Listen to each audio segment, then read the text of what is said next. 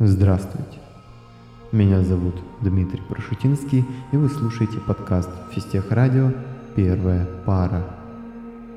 Потихоньку тает лед, птички поют, и фистехи также потихоньку начинают ботать. Главное сейчас их не спугнуть, поэтому нежно и ласково расскажем им про пропущенную тему. Лекция 11. Симметрия кристаллов. Наиболее распространенные свойства симметрии макроскопических тел заключаются в симметрии расположения частиц в них. Движущиеся атомы и молекулы не занимают точно определенных мест в теле, и для строгого статистического описания их расположения нужно ввести функцию плотности ρ, определяющую вероятности различных положений частиц. Ρ дельта v есть вероятность отдельной частицы находиться в элементе объема дельта v. Свойства симметрии расположения частиц определяются теми преобразованиями координат, переносами, поворотами, отражениями, которые оставляют функцию ρ от x, y, z неизменной. Совокупность всех таких преобразований симметрии данного тела составляет его группу симметрии. Если тело состоит из различных атомов, то функция ρ должна быть определена для каждого сорта атомов в отдельности.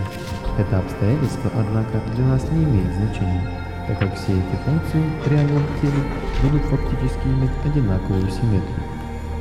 Для этой же цели могла бы служить также функция ρ, определенная как полная электронная плотность, создаваемая всеми атомами в каждой точке тела.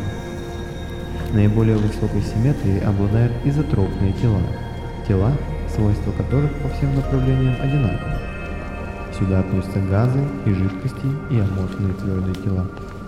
Очевидно, у такого тела для каждой частицы все ее положение в пространстве во всяком случае должны быть равновероятны, то есть должно быть ρ равно константе.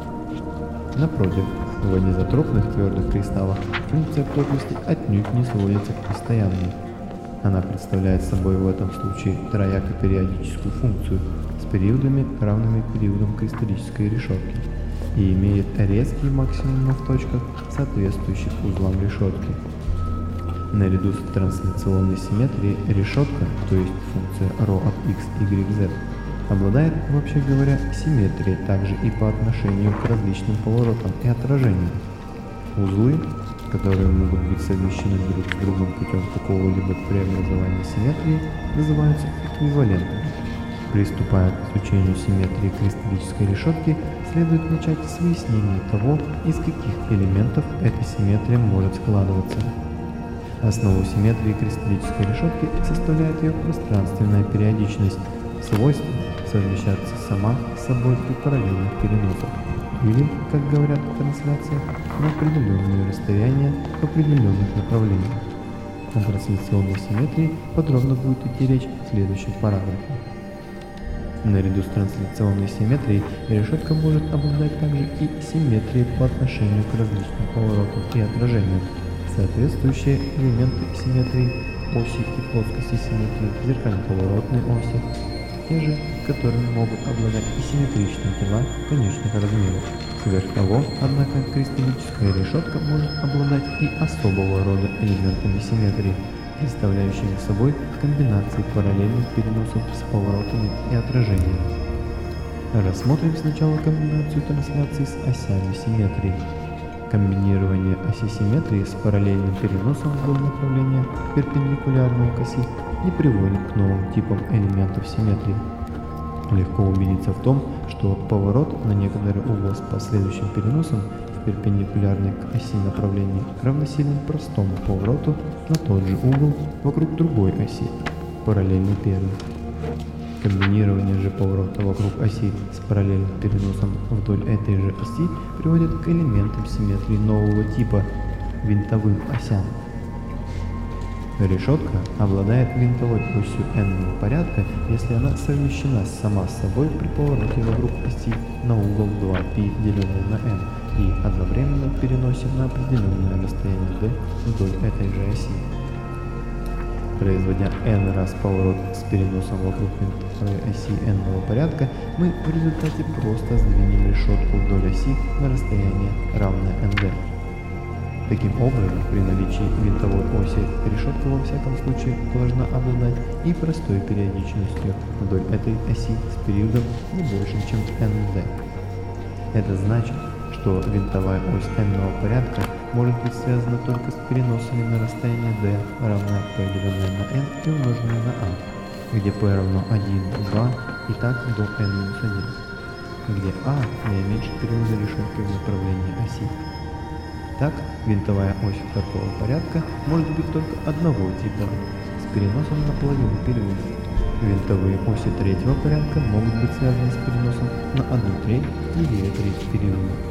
Аналогично можно скомбинировать трансляции с плоскостью симметрии. Отражение в плоскости вместе с трансляцией вдоль направления перпендикулярного плоскости не приводит к новым элементам симметрии, так как такое преобразование, как легко убедиться, равносильно простому отражению другой плоскости, параллельной первой. Комбинирование же отражения с переносом вдоль направления, лежащего в самой плоскости отражения, приводит к новому типу элементов симметрии, так называемым плоскостям зеркального скольжения.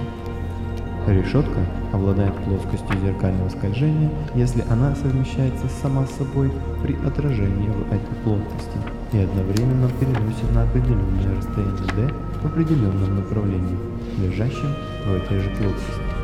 Двукратное отражение в плоскости зеркального скольжения приводит к простому переносу на расстояние 2d. Поэтому ясно, что решетка может обладать только такими плоскостями зеркального скольжения, в которых величина трансляции равна d равная a деленное a, где a – длина наименьшего периода решетки в направлении этой трансляции. Что касается зеркально-поворотных осей, то их комбинирование с трансляциями не приводит к новым типам элементов симметрии. Действительно, всякий перенос в этом случае можно разложить на две части, из которых одна перпендикулярна к оси, а другая параллельная, то есть перпендикулярна к плоскости отражения. Поэтому зеркально-поворотное преобразование с последующим переносом всегда эквивалентно такому же простому преобразованию вокруг другой зеркально-поворотной оси параллельный первый. Каждый из нас кристально чисто знает, что здоровый сон – это сон на парке в 9 утра. С вами был подкаст «Первая пара» и я, Дмитрий Пруштинский. Услышимся на следующей паре. Пока.